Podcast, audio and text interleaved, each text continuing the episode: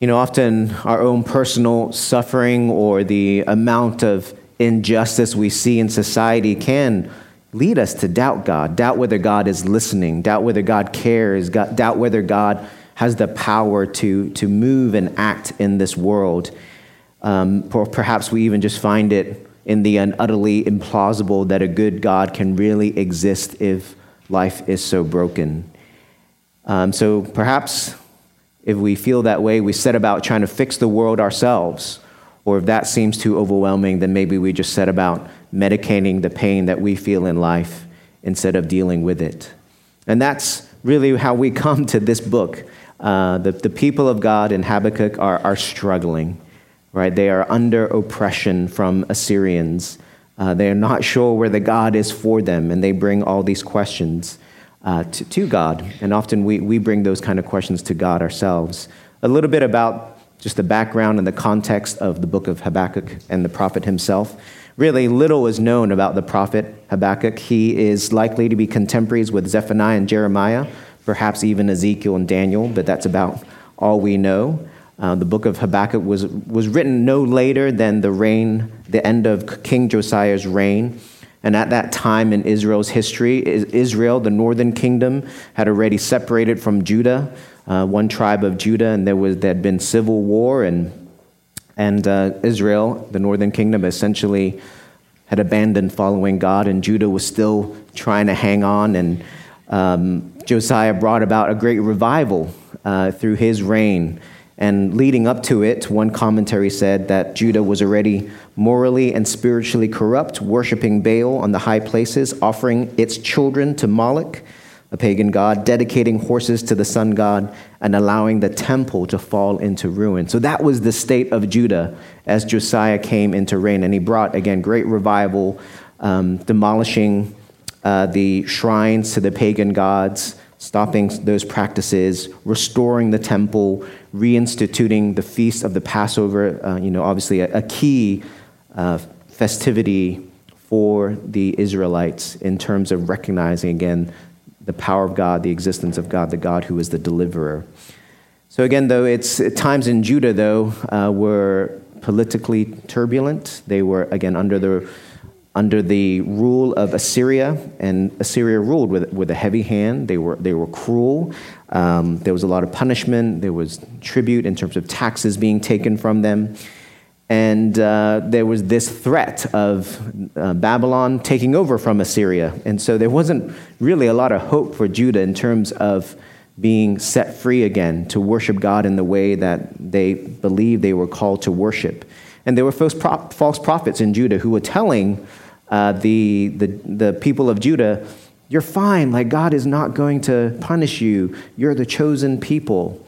And so the prophet Habakkuk's message was really going to not fall on, uh, not fall well on, on the audience because you know, this is just kind of a human condition. We would all rather hear positive news than hear a Debbie Downer say, hey, turn back to God or judgment may come. And this book is really interesting in that it really reads almost like a personal journal. It's a very uh, almost autobiographically written book. And the structure of the book is simply this Habakkuk complains, God answers.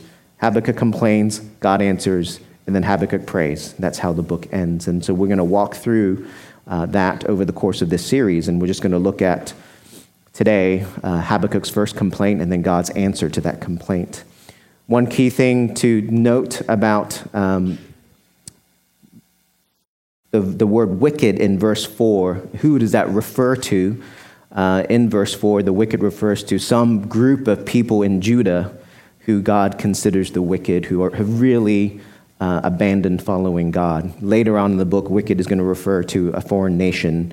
But here, in our context, as we read it in today's verses, the wicked is referring to a group of of uh, Israelites within Judah who have really abandoned God. And so I found it really interesting just looking in these first few verses how true to life the questions were, and how they even, and I don't know how intentional this was, uh, but at least it maps out with how I see doubts come up in our lives. It, it maps out how a progression of doubts we often end up having of God as we go through times of suffering, again, ourselves or just seeing injustice in this world, and Habakkuk is giving voice to those kinds of questions and doubts that I think we all have. So we look at verse 2, it says, O Lord, how long shall I cry for help and you will not hear? This basic question that we often turn to ourselves Is God listening? Is God listening? We, we often go first to this just questioning God's either ability or willingness to listen to our prayers. Habakkuk is lamenting and crying out that it feels like God is, is not listening. And he's been crying out for such a long time, and yet it seems like God has not answered. And we, we often ask the same thing God, are you busy? God, are you in the bathroom? Where are you, God? Our logic then is if God hears us, then surely he would have done something by now.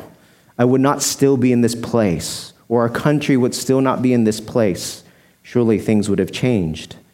But after wrestling through that question, is God listening? We often come to believe or realize again okay, no, God is a God who hears us, who hears our prayers. And so then our next question um, in verse 2b is, or cry to you violence, and you will not save. This question of, okay, God, you hear me, but do you care? Right? I see this violence. Do you not care? When you see the violence in this world, we question God's heart. Do you care, God? We think God is listening, but again, we're not sure whether He cares, even though He hears and He sees what is going on. We, we ask God, again, do you not care, God? Do you not love us? Have you given up on us? And again, our logic here is if God cares, He would do something by now, surely. And we wrestle with that for a while, and we again, we come back to this place of believing no, I believe in a God who listens, who hears my prayers. I believe in a God who cares. And then we end up in verse 3 Why do you make me see iniquity, and why do you idly look at wrong? This question and this doubt Will God act? He hears, He cares. Will He act? Is He powerful enough to deal with the problems around us? So we question God's power to bring about justice for us in our lives. And maybe we think God is not able to act. And maybe we even try to find reasons for why God is not powerful enough to act. Habakkuk is saying he can't bear seeing all of this injustice and violence around him. And if he can't bear to look upon it anymore, why would God look upon it and not take action? God, why are you just sitting on your butt doing nothing? Is the question that we often end up with. Perhaps we think it is beyond God's control, that God is not powerful enough to deal with whatever that injustice or suffering we're going through. Perhaps we think God is like an absent father who's abdicated responsibility. Our logic again is if God is powerful enough, then surely he would have done something by now. Is God listening? Does God care? Will He act? This series of questions often ruminates through our hearts when we're struggling with personal suffering or struggling with seeing the injustice around us. Now, Habakkuk continues. He really doesn't stop, right? There's just two and a half verses there, uh, one and a half verses there. 3b, he continues with his complaint to God Destruction and violence are before me, strife and contention arise. So the law is paralyzed, and justice never goes forth, for the wicked surround the righteous. Again, the wicked referring to some group of people of God in Judah. For the wicked surround the righteous, so justice goes forth perverted. This phrase is really powerful. Perverted justice, a perversion of justice. That's what uh, Habakkuk is complaining to God. Justice has been perverted, God. Are you not the God of justice? Are you not a just God? Will you not do something, God? You know, we live in times where talk of justice is very, very prominent. And really, it comes from all corners. It doesn't matter whether you consider yourself progressive or conservative or libertarian or, or green. From whatever corner you come from, whatever perspective, there's this cry for justice, for things to be made right in this world. And it's interesting, with that call for justice, there comes a call also of hypocrisy. Because That's the easiest attack to make of people you don't agree with. You're a hypocrite. You say this is what justice is, but you don't even follow it yourself. And it's true. No matter what perspective we come from, we cry justice, and yet we are just as easily guilty of hypocrisy at the same time. It's hard to follow even our own stated sense of justice. Forget trying to follow God's standard of justice. Perhaps you can all relate in some ways to Habakkuk's complaint. Perhaps you're overwhelmed with injustice in this country or in this world. Perhaps, again, you yourself have experienced or are experiencing such suffering that you wonder and cry out to God, How long, God? How long, God? And perhaps you are questioning and doubting God as a result. Well, let's hear how the Lord answers. And I'm just going to go through it quickly because it really is just making one point. Um, Look among the nations and see, wonder, and be astounded, for I'm doing a work in your days that you would not believe if told. God is saying, I'm going to work in an unexpected way beyond what you think. For behold, I'm raising up the Chaldeans, that bitter and hasty nation. These are referring to the cruel Neo Babylonians who will bring justice against the Assyrian oppressors, their current Assyrian uh, oppressors, who march through the breadth of the earth to seize dwellings not their own. They are dreaded and fearsome. Their justice and dignity go forth from themselves. This is actually God condemning them, saying they are making up their own justice, they are making up their own laws rather than abiding by God's laws. Their horses are swifter than leopards, more fierce than the evening wolves. Their horsemen press proudly on. Their horsemen come from afar. They fly like an eagle, swift to devour. They all come for violence, all their faces forward. They gather captives like sand. Get this picture painted of this ominous military force that these Neo Babylonians are, and they're ready to strike at any time with great speed. And this last phrase, they gather captives like sand, would have stood out particularly to the Israelites because what would have rung in their ears was the promise of God to Abraham that Abraham's descendants will be like the sands. And so the blessing has been reversed here the language of blessing of sand has been reversed to being captives so great in number, like the sand. Verse 10 At kings they scoff, at rulers they laugh. They laugh at every fortress, for they pile up earth and take it. I mean, these, again, these cruel Neo Babylonians are making fun of any opponent they face, the kings that they face, the fortresses that they intend to tear down, and laugh at the puny defenses. Verse 11 Then they sweep by like wind and go on, guilty men whose own might is their God. This last phrase, whose own might, guilty men whose own might is their God, is this key condemnation of God upon those Neo Babylonians. They're so enamored with their own strength, with their own power, that they've become worshippers of themselves, of their own might, and have completely ignored the Creator God who made them. Let's face it, right? Again, put yourself in the shoes of Habakkuk. Imagine you have thrown out your complaint to God, and God answers with this answer. How good are you going to feel? Not so good. You're going to be like, Really, God? That's your answer to my complaint? Your answer is you're going to replace one oppressor with an even more cruel oppressor. My cry for justice is you're going to use an even more unrighteous people to bring about justice. How is that possible, God? The answer is not what Habakkuk is looking for, is not an answer that we look for. If you've read the book of Job, I imagine your first reaction to God's answer to Job is, Really? That's your answer, God? Can, can you give me a better apologetic than that? Not very convincing. God is essentially saying, Don't worry, I'm in control. Trust me. I know it doesn't make sense to you, but trust me. And we've never liked that kind of answer from God, right? We want something much more sophisticated, much more nuanced, gets at the heart of what we're complaining about. And yet God says, Don't worry, I'm in control. I know it doesn't make sense to you. Trust me. And we try to deal with, wrestle with the existence of suffering and evil in this world and the existence of God. At least I think the majority of us in here believe in the existence of God.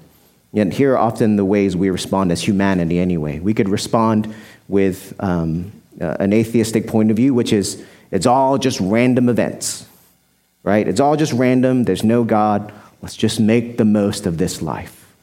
Let's try to do what seems good for humanity. Let's make the most of it.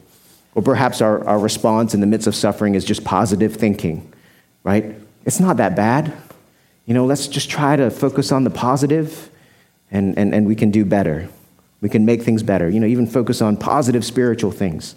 We can make things better.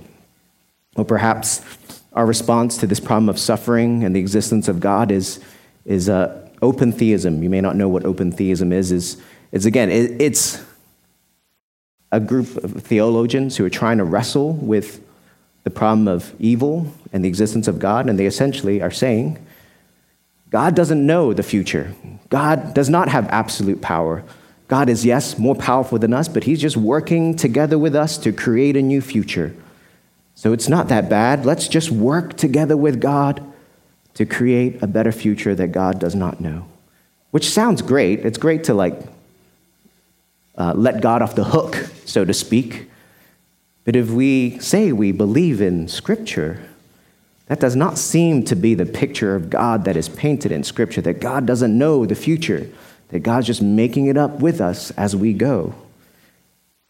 Perhaps the response to this problem of suffering and evil and the existence of God is, is a, a Christian one in the sense of an Arminian one, an emphasis on, on man's choice, where we say, yes, it's bad.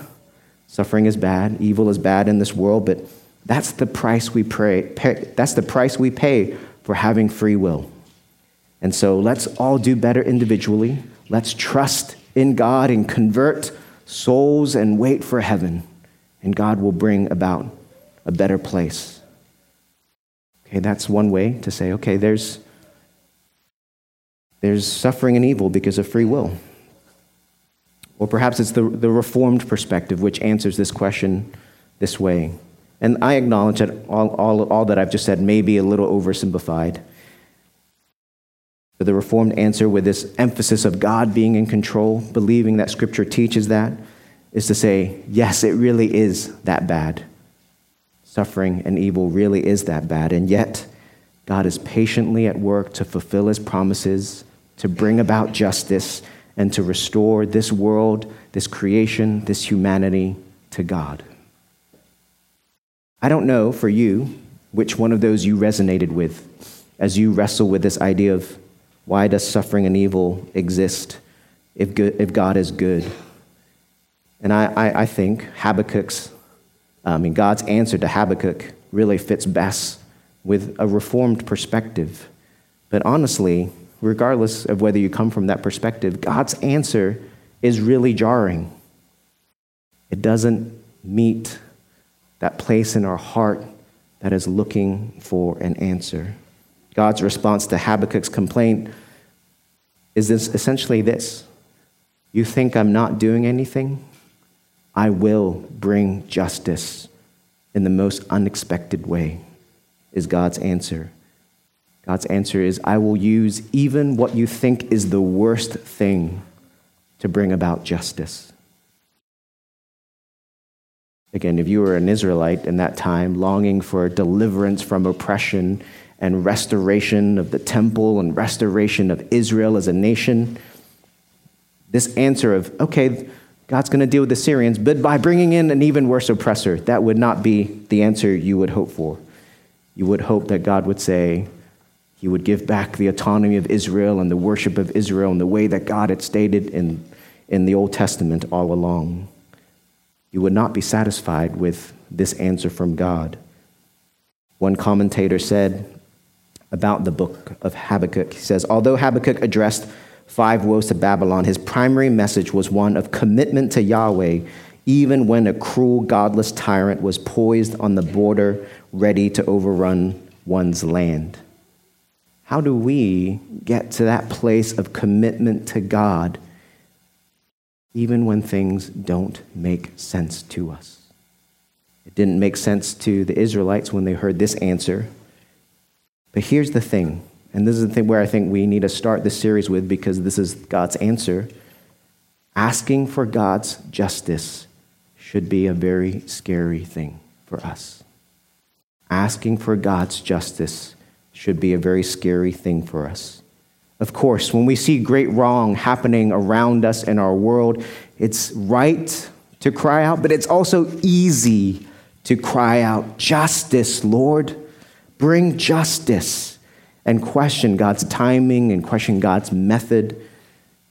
Habakkuk's complaint might be very understandable to us, and yet at the same time, you should remember that Judah is under judgment themselves at that time, that they had so abandoned following God, being obedient to God, that they were under oppression for that reason.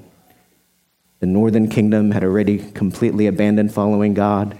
Judah was struggling to be obedient to God. And so God essentially is saying, Who are you, O man, to judge me? Or perhaps in Jesus' word, we could say it this way, taking a bit of liberty here. God's saying to us, Take the plank out of your eye before you try to take the speck out of God's eye. Have we been unjust? As we exist in this world? Have we let wrong go by around us without action? Of course we have. Of course we have. And by the way, I'm really wary of saying this because I know it is not our heart's desire to hear this answer. I'm worried it sounds a little bit like, shut up, just trust God. Don't question Him. And I don't think well, I know I'm not trying to say that, and I don't think that's what God is trying to say here. The beauty of the book of Habakkuk is that God honors Habakkuk's complaints. He doesn't guilt Habakkuk or shame Habakkuk in any way in his response here. He does answer Habakkuk's question and complaint straightforwardly.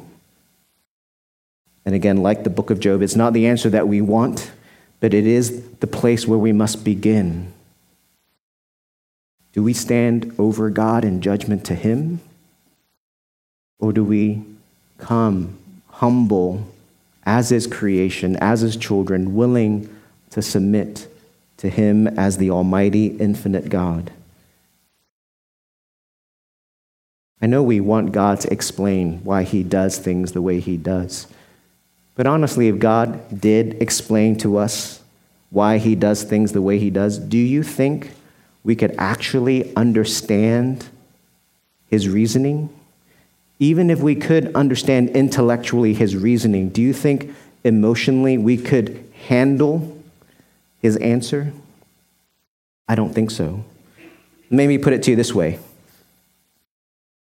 it's like when I take the car to the mechanic, and I'm no good with cars.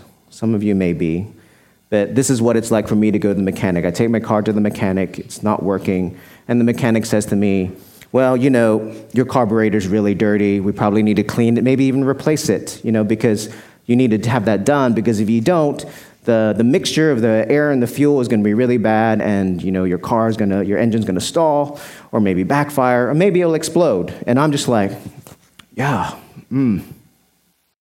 you know trying to put on my best like yeah that's bad yeah i totally get it yeah let's let's replace that thing sounds good Meanwhile, what's going on in my head is blah, blah, blah. I'm so not a man. I don't understand a thing he's saying right now.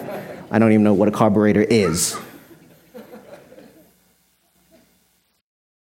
It's like I don't know enough about cars and engines to understand his explanation, but I can't even pay attention long enough to his explanation because emotionally I'm so distracted by feeling like my masculinity is being questioned. Maybe think about it this way I watched a couple of documentaries recently about presidents, one on Barack Obama, one on George H.W. Bush. And I have to admit, these documentaries do a good job of getting a little window into what it's like to be the president. Mostly my reaction is why would anyone want to be president? Why would anyone think they can handle that job? Because it just seems like such an impossible and difficult task to be able to handle the weightiness of those decisions, to handle the complexities of those decisions and the interwovenness of all the decisions you make, the breadth and depth of decisions necessary as a president, the possible ramifications that you're not even aware of when you make a decision. It's, of course, easy for us to be the armchair quarterback, you know, pointing our fingers at the president saying, oh, that was not the way to do it.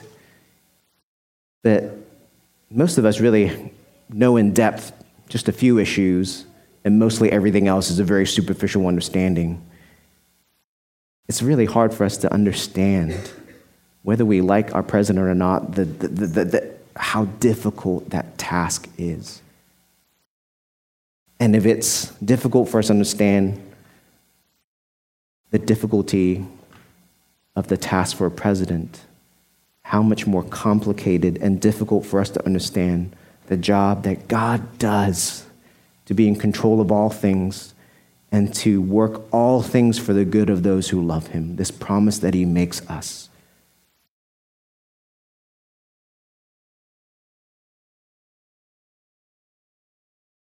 Do we understand what we're asking for when we say to God, God, bring justice now? If God brought justice now to each and every person, is it really going to be all right for you? Are you going to be able to stand innocent before God? Is He going to make everything right that is, that is, is wrong in your life without questioning anything that you have done? I don't think any of us would have such great confidence before God. We might think, well, God, I'm not as bad as a lot of people, right? It's a common defense. Now, it sounds good. Not doesn't sound that good, but imagine you got caught for jaywalking and you went to court because you were going to fight it because everyone does it. So you go to court to fight jaywalking and your defense to the judge is, "Well, I'm not a murderer." He's like, Well, you're still guilty of jaywalking. All the evidence points that way, so off you go. Here's your fine. Like, the defense of you're not a murderer is not going to help in a human court. And yet, that is our greatest defense often. Well, God, I'm, I'm, I'm not as bad as other people. We should be very careful to demand that God bring justice now. God says he will bring justice, and he will bring justice in the most unexpected way. And what we find is God's answer is, in the end, and you heard it in Acts, Acts quotes Habakkuk, and Acts tells us that Christ is the answer to this question of justice. The cross shows us God's willingness to bring justice. He is a just God, and He will bring justice. But He loves us so much that He sent His one and only Son to the cross to die for those who are guilty. We may demand justice because we're hurting, because we're suffering, but God says, I will bring justice in the most unexpected way, and that justice will go to my Son on the cross so that you might be forgiven and restored into relationship with me and have hope for eternal life to live in glory with me forever and ever, and that I will wipe every sin away, every tear away, and I will make things right, but only through the work of Jesus Christ. Only by faith in what Jesus has done, trusting in Christ's righteousness as a shield around us, do we have confidence to demand justice in this world. And God says, be patient. God says He's patient, waiting for as many as possible to turn from worshiping themselves to worshiping the Creator God who made a path back to Him through the cross. At the cross, we find justice. The most unexpected way do we find the answer to our question. And I hope that as you wrestle with your own questions and doubts before God, that you first and foremost always start at the cross, where we see how deeply God loves us and how deeply God is committed to justice, that He would send Himself to take the burden of justice. We'll continue to dive into these doubts and questions that we have along with Habakkuk, but may we always start at the cross in submission to the God who loves us and who is just. Let's pray.